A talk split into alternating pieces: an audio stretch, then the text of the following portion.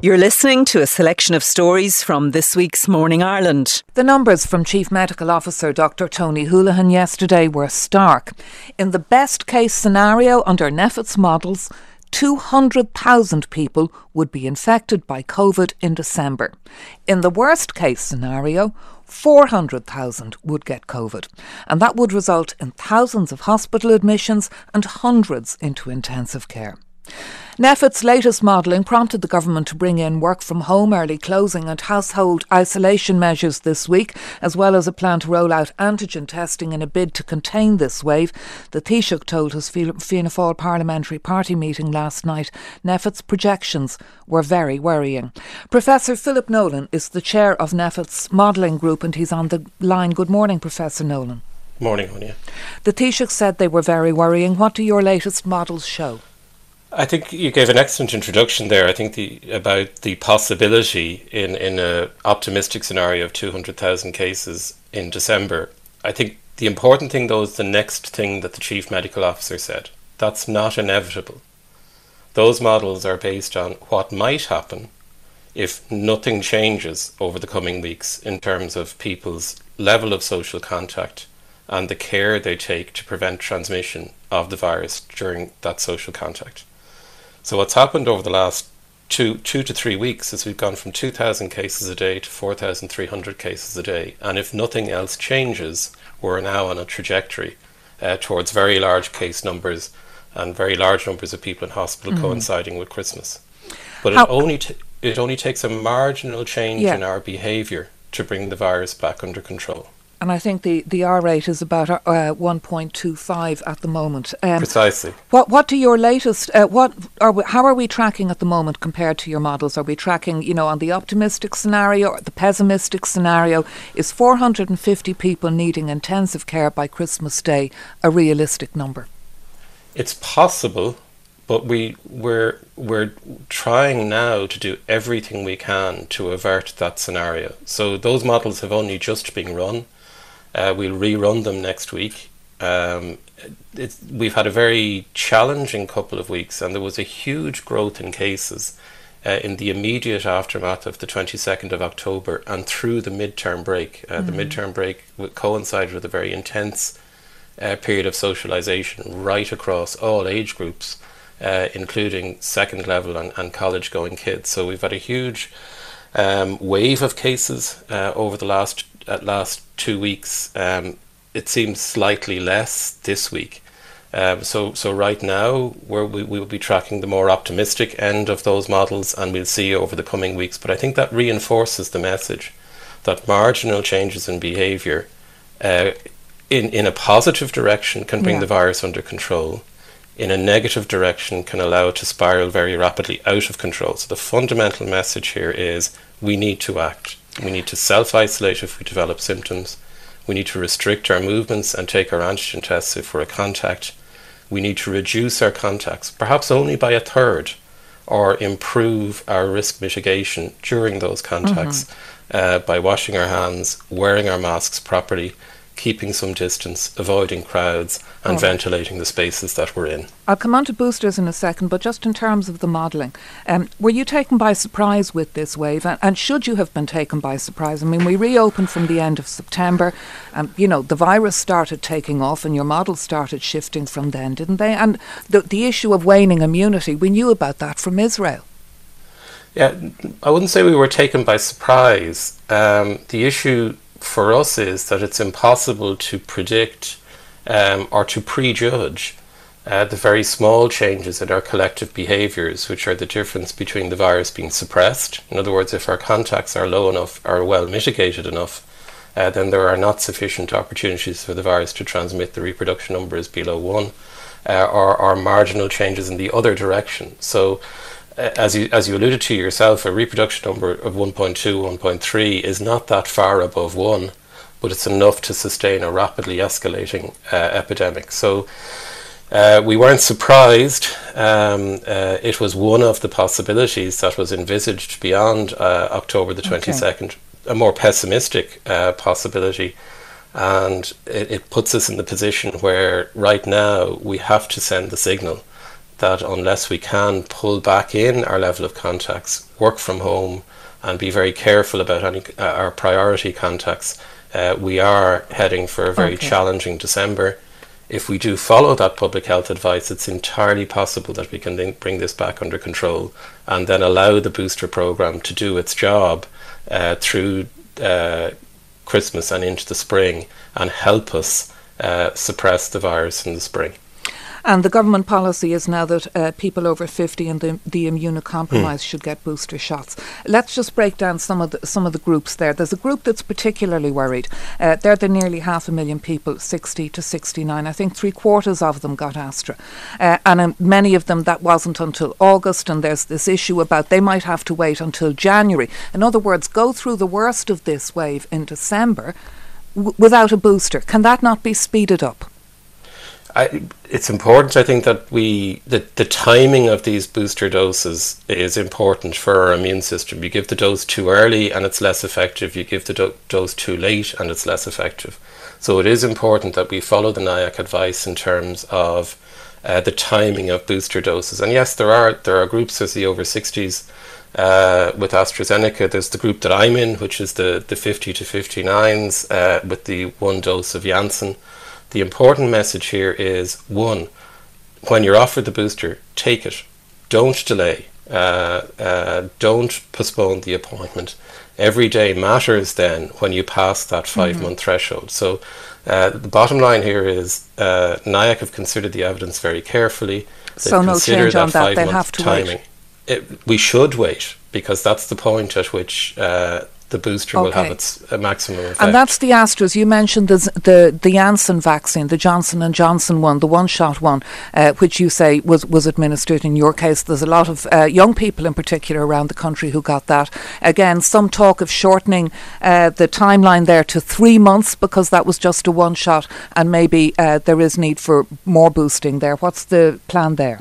Well, as I say, NIAC are considered, and one of the important things for us as, as a community and as people involved in the pandemic response is we have the expertise of NIAC to rely on.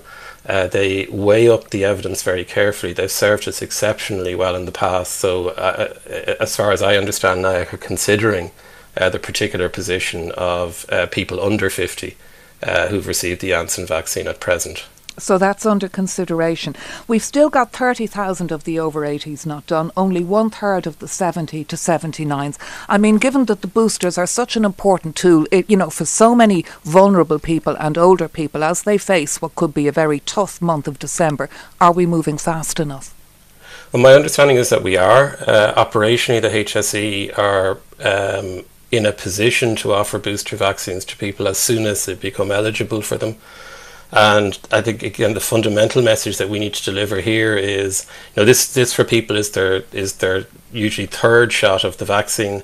Uh, uh, it's very important that they treat this shot as seriously as the other two, um, and uh, and take that appointment when they're offered. So it's it's important mm-hmm. that that doesn't become the rate limiting step. That people do take the appointment as soon as it's offered to them.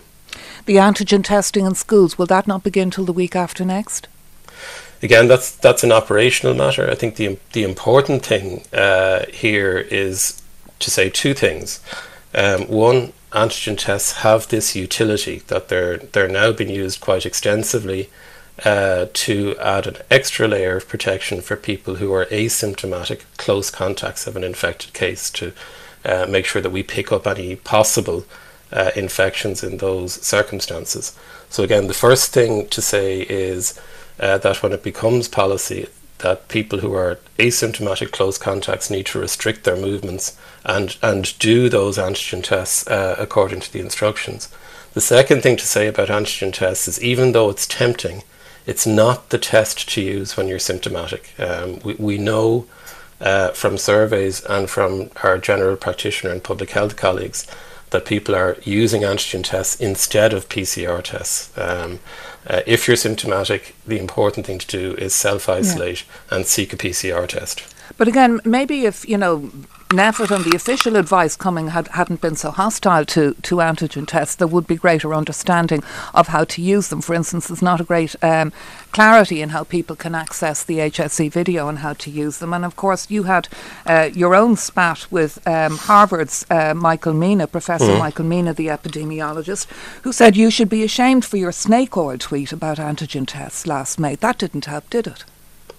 So I think it's important to say that there's no such thing as a good test or a bad test. Um, th- there are people who advocate the advocate the wider use of antigen testing, and I have to say that the evidence is it, it's not clear in many cases what they mean by the wider use, and the evidence in support of such wider use in terms of its effectiveness in interrupting transmission uh, is not clear.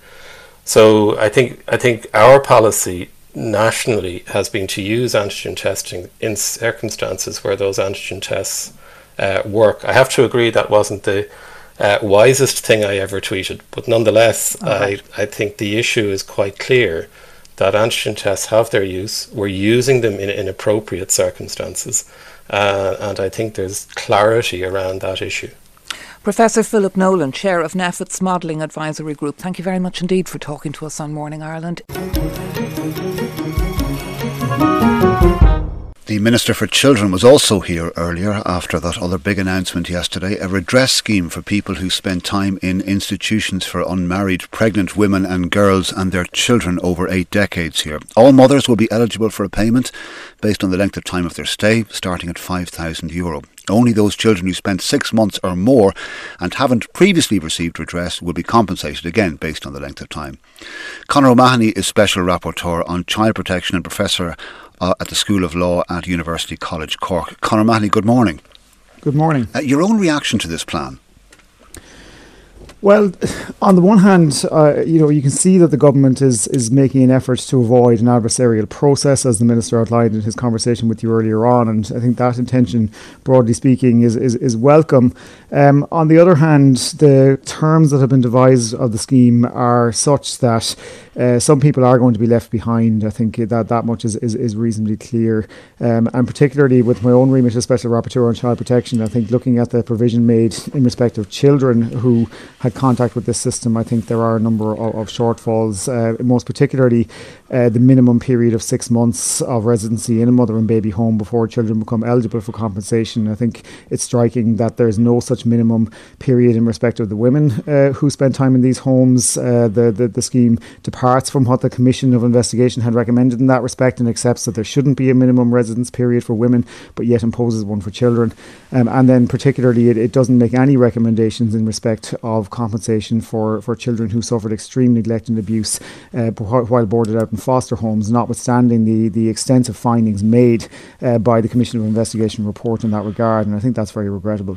The Minister said that he recognises that some survivors who were children in the institutions for less than six months will be disappointed by the scheme, but said that many of those people had indicated to him that their priority is access to their information, including their birth names and birth mother. For those and for people who were boarded out, where is their pathway to redress? That's completely unclear uh, at the moment. Uh, for children who were boarded out, we have a situation where we have uh, an acceptance by the government, in essence, that uh, there were serious rights violations that occurred in the boarded out system. Uh, we know that the, the state was aware of these shortfalls uh, at various points throughout, indeed, the early as early as the 1920s. There were official reports highlighting the fact that there were inadequate inspection regimes in place, highlighting the fact that many children in that system were, were experiencing very serious neglect and abuse. Um, and so, even though that's accepted, uh, as things stand, there are no proposals in respect of a pathway to redress for children who experience abuse and neglect of that nature. Uh, they're not covered uh, by the, the this scheme unless they spend six months within the mother and baby home, and even then, any redress received will be in respect of what happened in the mother and baby home, and not in respect of what happened while boarded out in a foster home. Um, and as the Minister mentioned to you earlier on, there are no other proposals um, that would provide a pathway to redress for, for children in, in that system.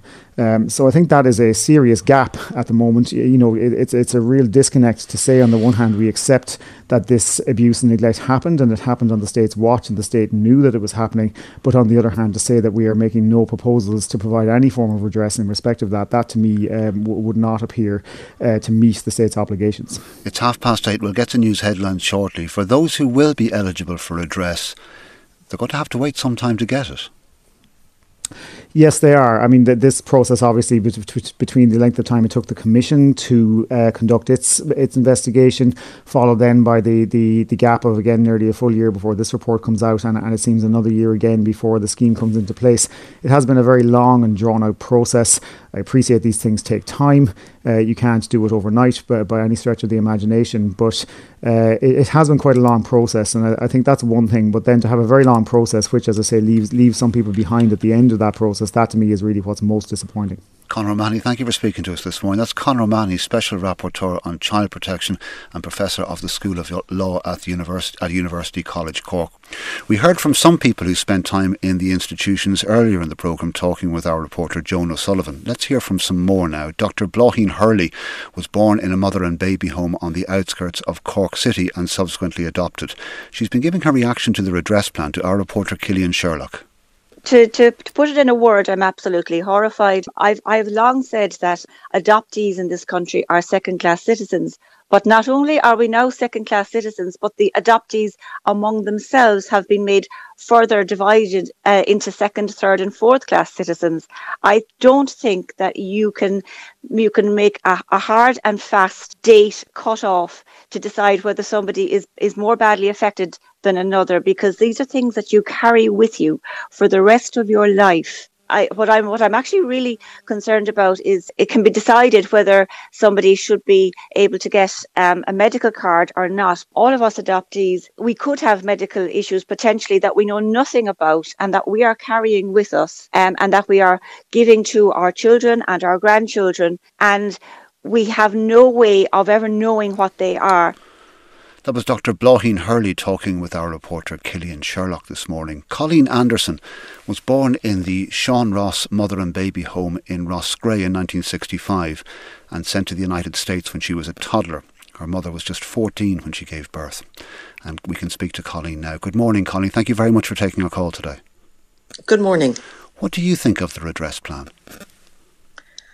I actually, my very, um, I was very shocked um, and uh, horrified, and I think it's very demeaning to the mothers, the mothers first, and then the babies.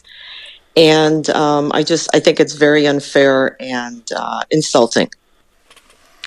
Can you explain to me a little bit more about what you feel is unfair and insulting about the plan? Well, first of all, I was born at Sean Ross Abbey, as you said, in 1965, and sent over to the uh, a nun by the nuns to the niece of the nun in um, Sean Ross Abbey who was doing the uh, adoptions. And I went to a, a family that um, there was a lot of abuse because of a uh, um, mentally ill mother, adopt mother. So the my 14, 15 years of being basically in a family that I was sent to through adoption and through the mother baby homes was not good. And I don't think you can put a, um, a price, money price on time because I think it's a lifelong, uh, it affects all of us lifelong. And it affects the extended families of, um, as in birth families and a lot of people. So I just think it's a lifelong um, emotional affection that you affected thing that you can't put a price on. If you qualify for the redress scheme, Colleen, it would be based on the length of time that you spent in the mother and baby institution in Roscrea. It, it won't be based on anything that happened after that. Can you tell me about the impact, the effect of being separated from your mother and, and the impact that's had on your life?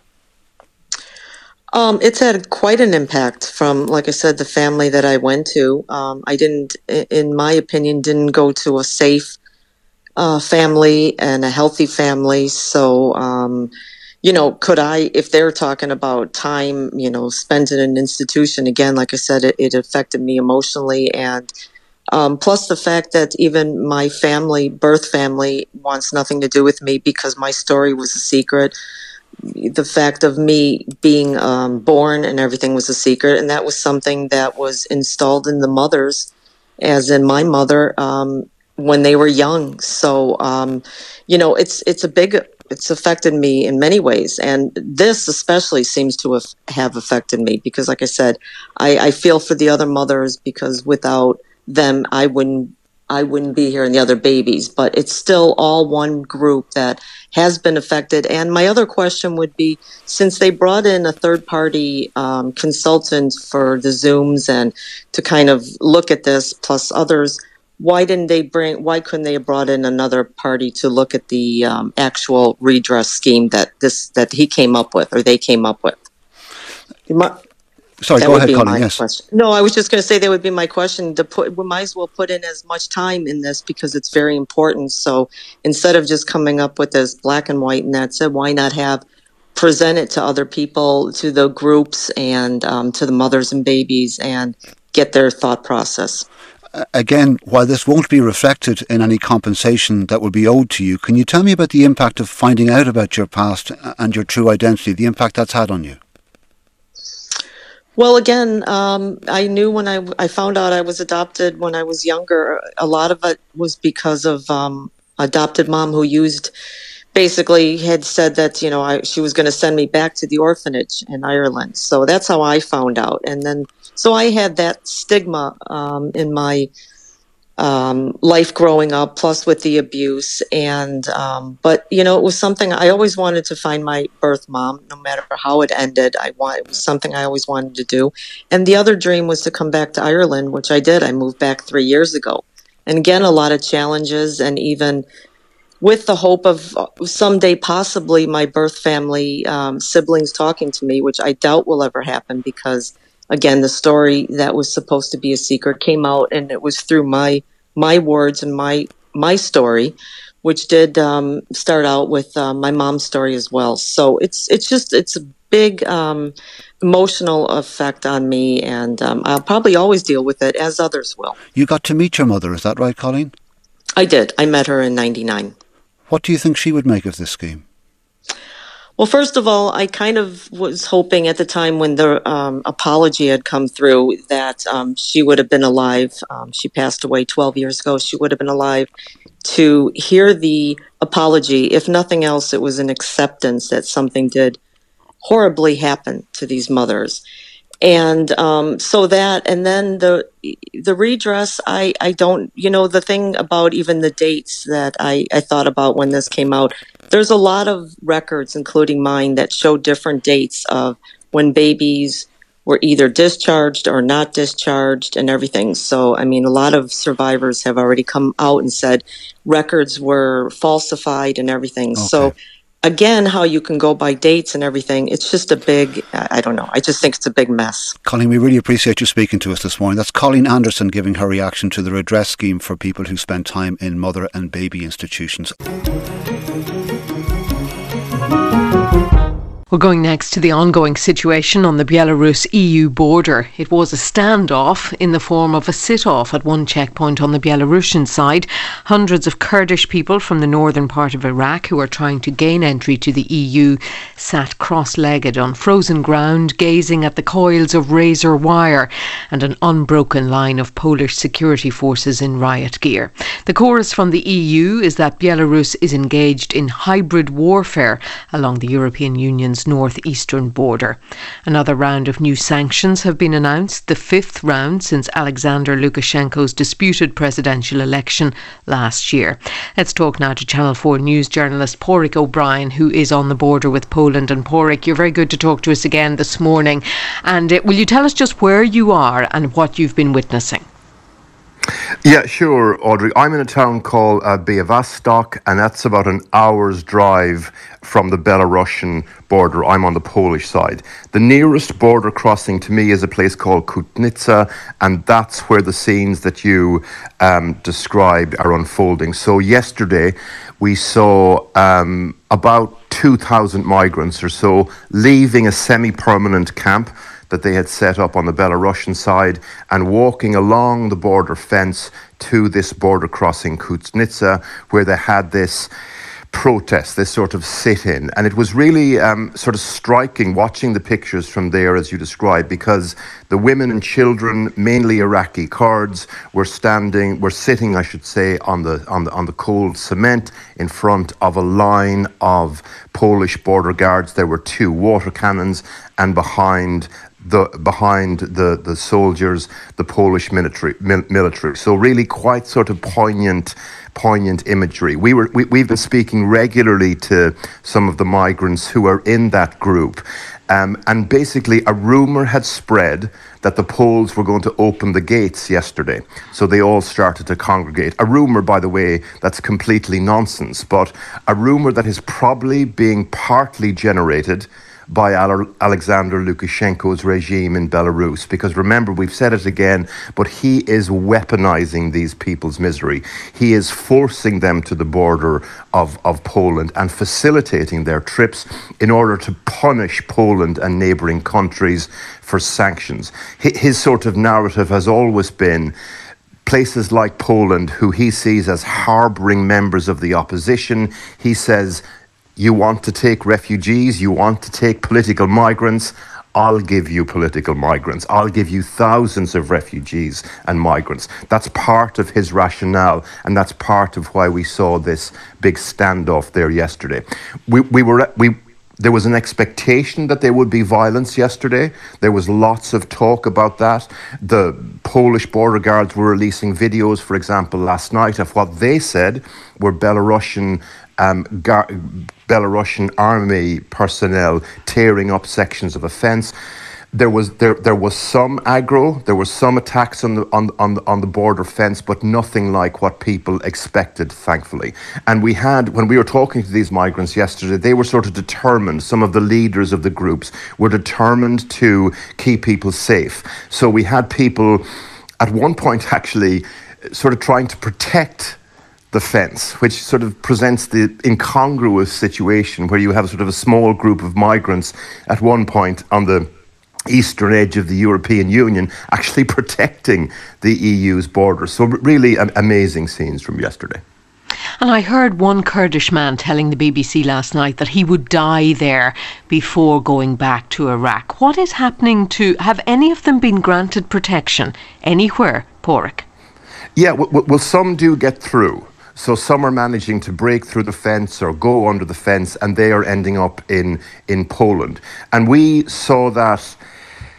Um, the night before last, we got a call from a network of charities that's operating along the Polish border.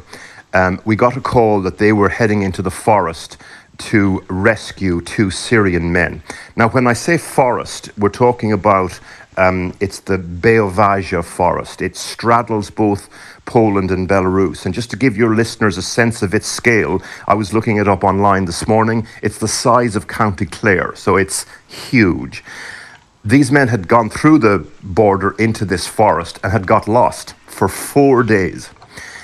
When we came, when we met them with the charity, these two men were in a terrible state.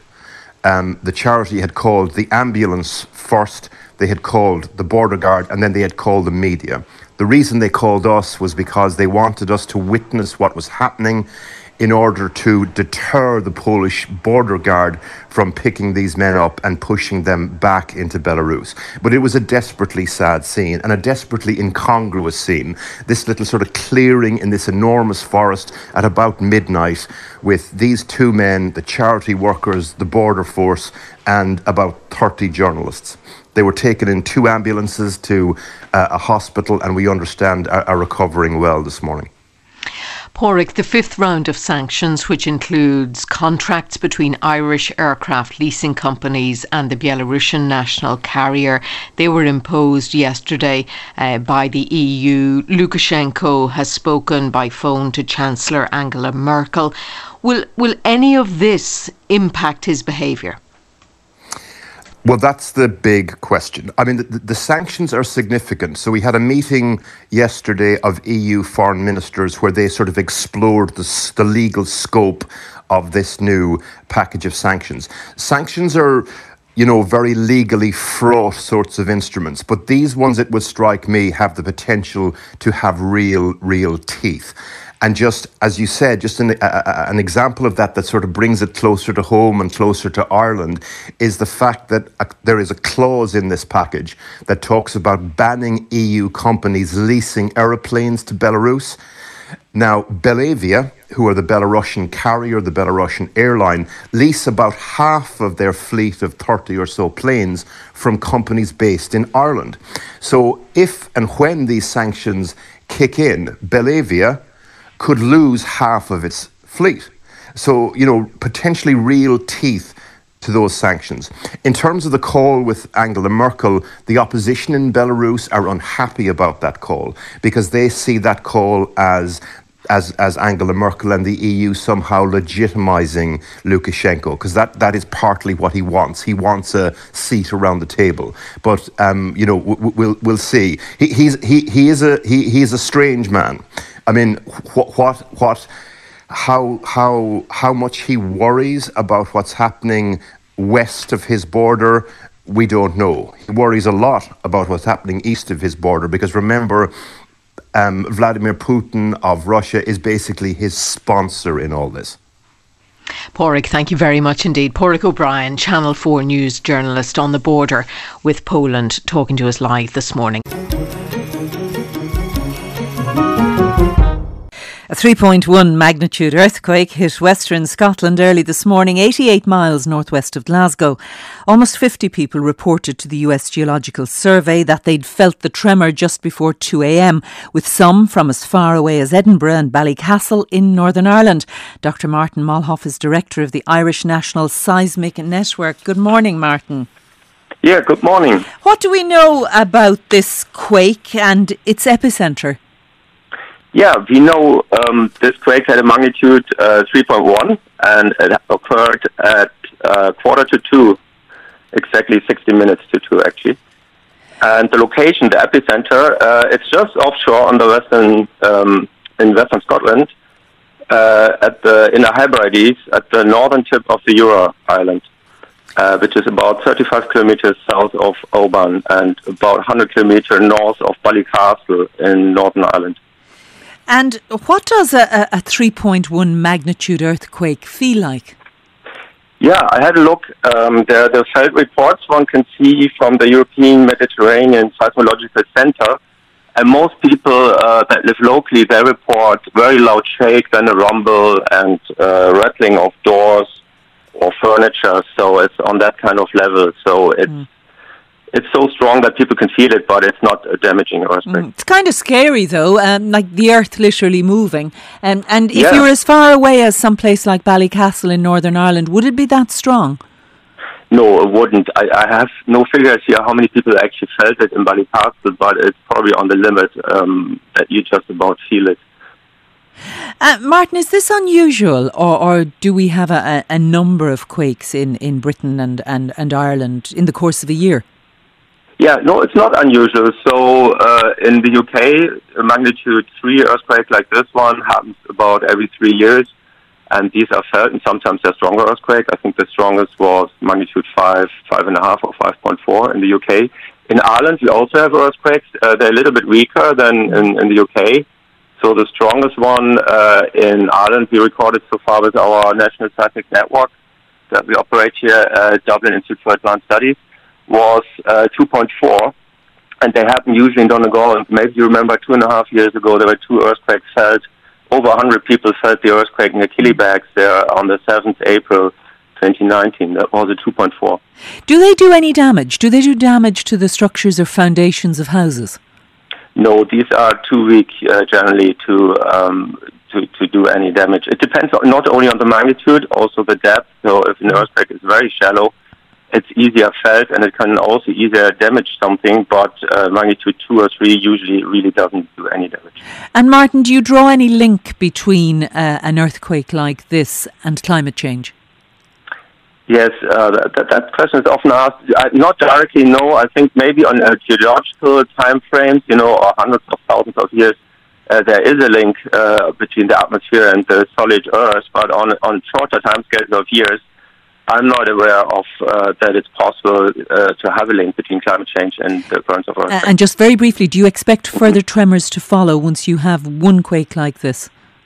Yes, uh, all earthquakes have aftershocks, also small earthquakes. But because this earthquake is so small, uh, possibly, uh, probably the aftershocks are so weak that they might not even be detected, even with our uh, sensitive instruments. Okay, well, Martin, good to talk to you. Dr. Martin Möllhoff there from the Irish National Seismic Network. If Tomorrow Never Comes goes the Garth Brooks lyric, well, it looks like he's coming to Dublin on the 9th and 10th of September. Two dates for your diary if you're a Garth Brooks fan. That's 2022, by the way. Our arts and media correspondent, Sinead Crowley, has more. Uh, we waited a long time for this, Sinead. well, we have indeed been waiting for news of some type. It was 2014 when uh, Garthgate happened, which was when up five concerts eventually were announced and tickets sold. But of course, they didn't go ahead um, because of planning issues. And now fans have been waiting ever since then for news. There were rumours and there were lots of stories floating around. But finally, two concerts confirmed this morning, as you're saying there, on the 9th and 10th of September 2022, with the tickets going on sale this Thursday at 8 o'clock. Now, the news this morning morning is of two concerts. Obviously, there had been talk again of mm-hmm. five in a row. Um, what we do know is that there could well be planning permission for up to those five, but uh, tickets never go on sale really for all concerts at one time. So this two concerts going on sale this morning would be expected really. That's how these things tend to work. You announce your couple of concerts, you see how the tickets go, and then maybe there might be more announcements. Who knows? So just to say that there's two this morning mm-hmm. doesn't mean that there won't be more. It just just means that what we know this morning is these two dates of the 9th and 10th of September. Now, these are going to be Garth Brooks' only European dates, I think, in 2022. So, what kind of cost are the tickets likely to come in at? Uh, the tickets at the moment, are, we're being told, are 65 euro 40 standing and 81 euro seated. So, you know, I suppose reasonable enough really for a venue like Croke Park for a show the type that he has promised to put on and has put on in the past. And yet it is very interesting that they're saying it's the only European venue that Garth will play. And that's very prominent actually in the press release this morning. So you would imagine that they're wondering will people actually travel to this venue? Because obviously um, Garth Brooks, you know, is, is popular all over the world, all over over Europe. Croke Park as well is known as a venue that people, you know, often want to see concerts in. So interesting to see will people travel to that, and that again might, you know, might add to the amount of tickets going on sale, or maybe the concerts being promised in the future. But of course, he has his fans here as well. I mean, it really, when you think back, it really is extraordinary the amount of tickets that he sold the last time. People going to multiple concerts, people queuing up to buy the tickets, you know, and it, it if we think back to 2014, the interest grew over time as more and more concerts were announced. So it'd be interesting to see if that is still there. Um, almost you know eight years, almost ten years later. But you know we'll wait and see. But we'll certainly know next Thursday what the initial interest is like because that's when the first tickets go on sale. Yeah, and there'll be plenty of people to sing along to Friends in Low Places, The River, If Tomorrow Never Comes. Uh, he's certainly got a huge following here in Ireland. You sound like you're a bit worldwide. of a fan there yourself. No, at all. You sound like you're a fan yourself, on you, with all those songs at the tip of your tongue. So you're clearly going to be first in the queue. well, I'll, I'll, give you the review come next September. Sinead Crowley, Arts and Media Correspondent. Thank you very much indeed. The Taoiseach Micheál Martin says there is serious intent in the EU to solve post Brexit difficulties over the Northern Ireland Protocol. Speaking to the BBC's Laura Kuenssberg, he said the mood music surrounding EU UK negotiations had improved in recent weeks. The Taoiseach's comments come ahead of a meeting between the UK's Brexit Minister Lord Frost and the EU Commission's Vice President Maroš Šefčovič, which is aimed at resolving the dispute over the protocol. It's never going to be perfect, uh, but it's important that we don't allow perfect to become the enemy to good. It's very clear that many businesses just think the way it's operating is over the top. You know, I spoke to Angela Merkel uh, a year ago who said to me, the last thing we want is an abundance of checks. We want to minimise checks. That's what's happening, and that's, isn't it? Not, it is no, it's not. I think that's overstated now, Laura, but to some degree. There's not an abundance of checks, and it can get resolved with goodwill on all sides. I'm glad to say that uh, the uh, mood music has changed. Now, there's still a long way to go. A year ago, you said that UK had to knuckle down to get a deal. Mm. What's your message to the UK now? It was Christmas Eve in the end. It was. I would like to say, don't leave it to Christmas Eve this year. Let's go now to our London correspondent Sean Whelan, who's in Cardiff this morning for a meeting of the British Irish Council. Sean, the Taoiseach sounding slightly more upbeat than he has in recent times. What's behind this, do you think? I think uh, what's behind it is an effort to de escalate tensions that have arisen over the past couple of weeks, very obviously uh, arisen over the past couple of weeks.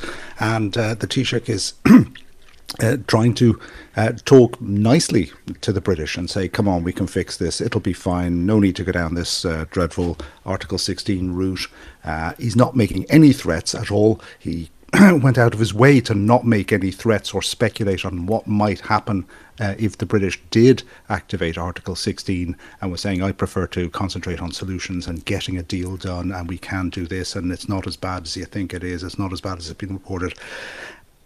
that is the diplomatic uh, stance now from the Taoiseach.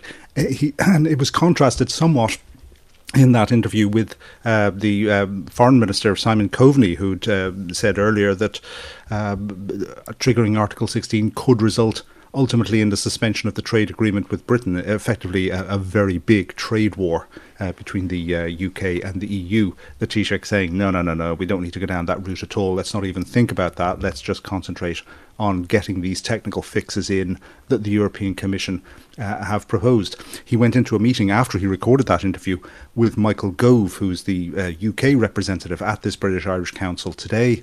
And uh, the word back from that was all very constructive, good meeting. Uh, people seeing eye to eye on a lot of issues. It's not a negotiating forum, obviously, uh, but it, it, you know, certainly the Irish are saying it was a very um, constructive type of meeting and that the lines of communication are open.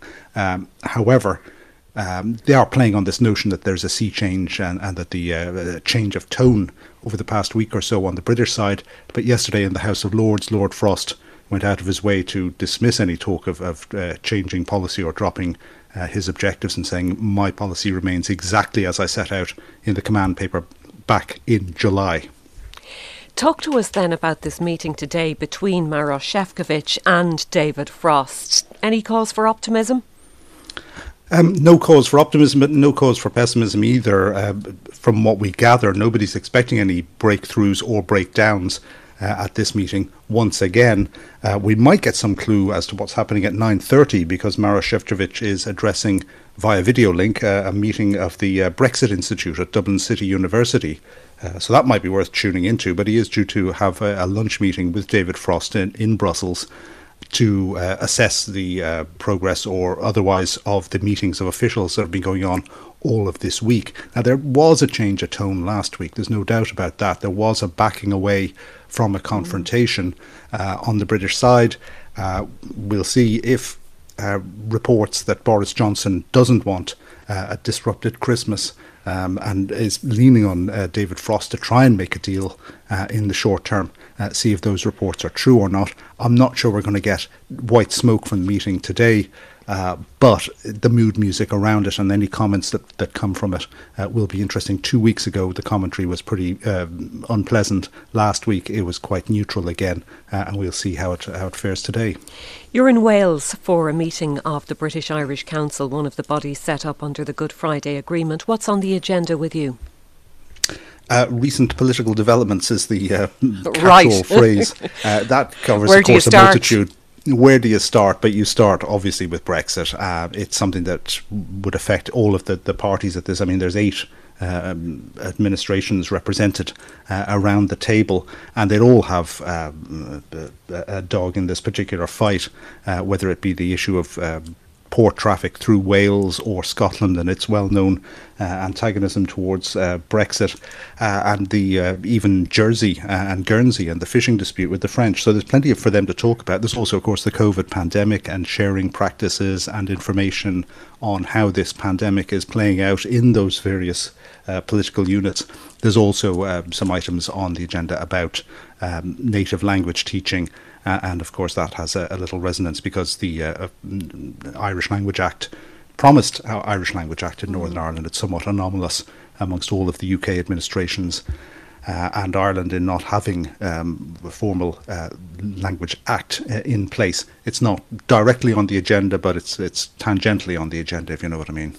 Sean, thank you for that. Sean Whelan there, our London correspondent who's in Cardiff this morning. And so it ended in tears with the COP26 President Alok Sharma apologising for last minute changes to the final agreement following a watered down pledge on coal. China and India threatened to walk if those two words phase out were not changed to phase down. Ireland's Climate Minister Eamon Ryan described the wording as deeply disappointing, though he and others found the positive, saying the Glasgow Pact kept the dream, the ambition of limiting global warming to 1.5 degrees alive. My next next guest was not mining for the positive for mincing her words. Mary Robinson, former president, former UN High Commissioner for Human Rights, and chair of the Elders, described the outcome as a historically shameful dereliction of duty. She's back from Glasgow. She joins us now. Good morning, Mary Robinson. Good morning. You discharged both barrels after that final agreement. Who do you blame for this, as you said, historically shameful dereliction of duty? That relates to the lack of ambition, especially of uh, important big emitters, G20 countries, and you know I kept naming them: uh, Australia, Brazil, China, Mexico, and Russia that didn't increase ambition, but also the lack of ambition on the financial side of the EU and uh, the US blocking a proper facility for loss and damage. I mean, you know, when carbon tracker, the climate action tracker uh, announced during the COP that having added up uh, where we were, we were heading for a 2.4 degree world. That's when I had my emotional moment because I know what that means. It means that anybody under 60 in our world is likely to have a world that is less livable in, which is facing terrible fires, terrible floods, terrible droughts, and millions of people having to leave their homes. And anybody under 30 is sure to live in that world. That's what we're talking about. And the fact that we haven't got that mindset in the leaders is, is, is the key to why we didn't have a, a, you know, a good COP. There was some progress made, and I can go into that because I think it's important. But uh, the overall, you know, it, it, if you're a president of a small island state, and I know quite a number of them, uh, they go home, you know, almost in despair because we've just barely kept alive and being able to get to the 1.5 degree world. Yes, and taking on board all you say, at the end of it, 197 nations came together. They did strike a deal. It may be a flawed deal, but it's a deal nonetheless, and it's a step forward. Uh, the rule book for Paris finally agreed, and they can move on next year to Egypt. No, that is true, and you know it's worth noting. Um, it needs the complexity of a COP um, the structure for agreeing as a COP is not good. It's by consent, consensual. So that's why it's so messy. But you know, progress was made on a whole range of things, as you said. Uh, particularly, uh, the there was a commitment to double adaptation finance, finance to help poorer countries to adapt to the shocks of mm. climate change. Um, there were uh, uh, countries um, that um, there were a lot of voluntary deals, side deals, which will make a difference. We saw the pledge on methane, which John Kerry was particularly responsible for, which in the short term can help us um, stay at or, or get you know not go above 1.5.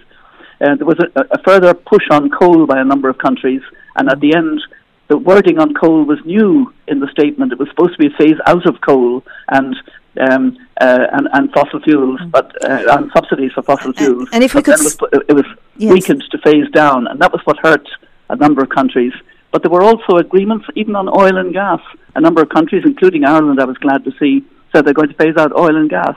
Um, there was a reversing of deforestation, which seemed more robust than the previous uh, commitment, which was made as long ago as in New York in 2014, but it didn't, it wasn't implemented. And there was also a, a big shift in the financial sector, you know, a decarbonising of the financial sector that Mark Carney was very proud of. And people are wondering, you know, are those trillions real? If they are, it will matter. So there were a number of agreements of that kind, and you need the complexity, you need the, you know, you need the voices of the most vulnerable at the COP to impress those who don't um, have a mindset that is needed, a crisis mindset. It didn't. We didn't quite succeed in uh, in COP26. So now we go on to the African COP next year in Egypt, COP27. But I think the world is in more crisis mode, and that was felt. Why is it that at a gathering like COP26, you might be able to explain, uh, at a gathering like this, you still had, and everyone says the science has now been accepted, but you still had apparently 500 fossil fuel lobbyists present in Glasgow.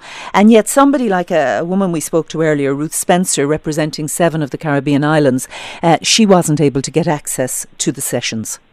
Yes, I heard Ruth this morning and I felt very much for her, and I, I totally agreed with something she kept emphasising.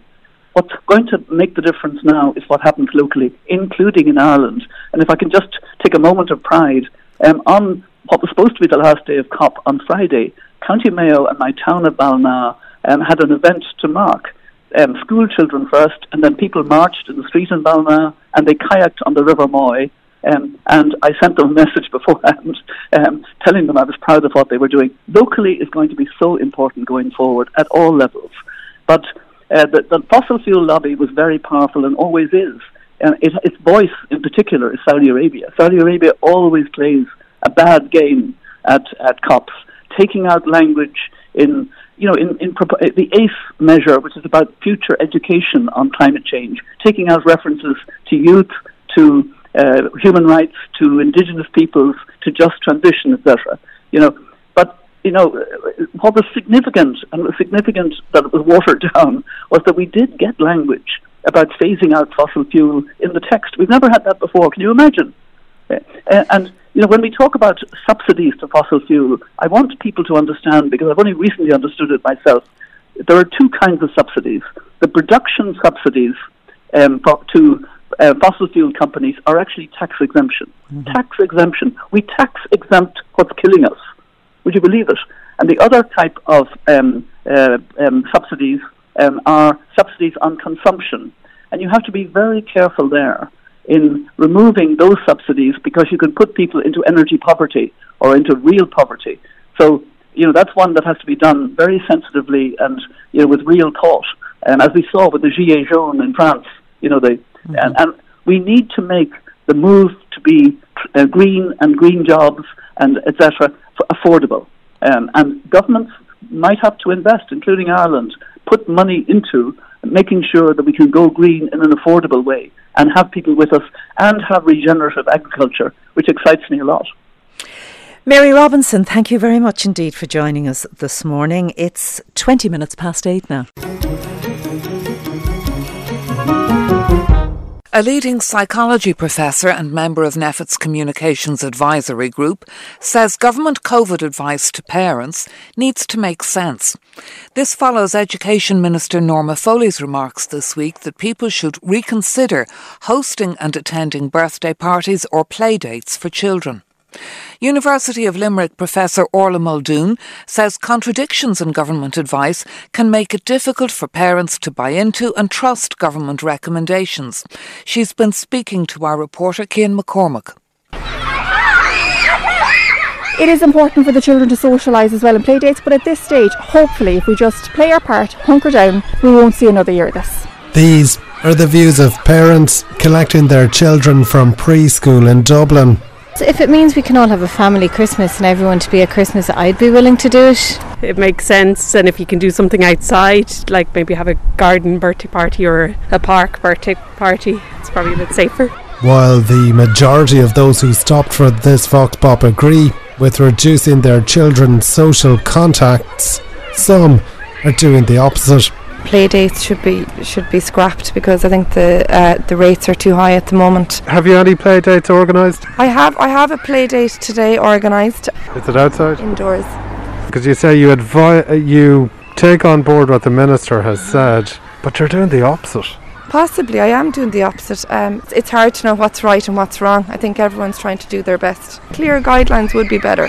A common view emerges from these conversations, and that view is people want clearer guidelines from government.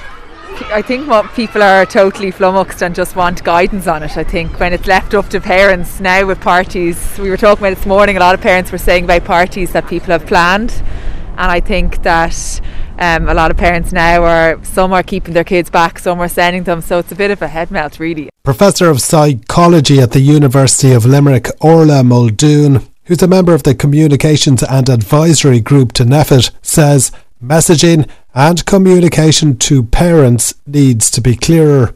The communication from government, effectively, it needs to make sense. So make it make sense for people. Parents, they're being told, well, don't have a party but their children are being sent into a school where there's 30 children. That doesn't make sense to the average parent. How is it that the party eh, is a problem, but the school isn't? The other thing about making it make sense is that actually we need to be sure that the advice that people are getting is consistent with what we now know about COVID. So we now know COVID is airborne. So therefore, it doesn't make sense to ask parents to cancel outdoor parties. Um, and in fact, it makes less sense to ask them to cancel outdoor parties than to ask them to continue to send their children to school. So these kinds of contradictions make it very difficult for parents to stay with what's been messaged because of that, people can now see that the advice is not consistent, it's not clear, and that undermines both trust and compliance in, in what people are being asked to do. But are parents heeding the advice to cut their children's social contacts? Niall O'Dwyer's company, Really Grand Events, has seen a trend this week. Uh, we send entertainers to people's houses or venues. They'll perform, whether it be magic shows or puppet shows, or, and the, the, princess parties we do as well. What have you seen over the last number of days then in terms of your, your bookings? Have there been cancellations? We, we've had a couple of cancellations from clients who've decided to either postpone or, or indeed cancel entirely the, their plans for children's birthdays. There's definitely a fall off from, from the house parties. So uh, it does leave us very vulnerable. And while businesses like Niall O'Dwyer's are vulnerable, so too is the ability of children to learn through play. Again, Professor Orla Muldoon. There is an acceptance in developmental psychology that play is the work of childhood, that children aren't just playing, they're actually learning things. And they mostly learn this from other children. So they're learning all sorts of social skills like turn taking and reciprocity. And if we don't offer children the opportunities to play with their peers, to interact with their peers, there is a learning cost for these children as well. And that report from Cian McCormack. You've been listening to a selection of stories from this week's Morning Ireland.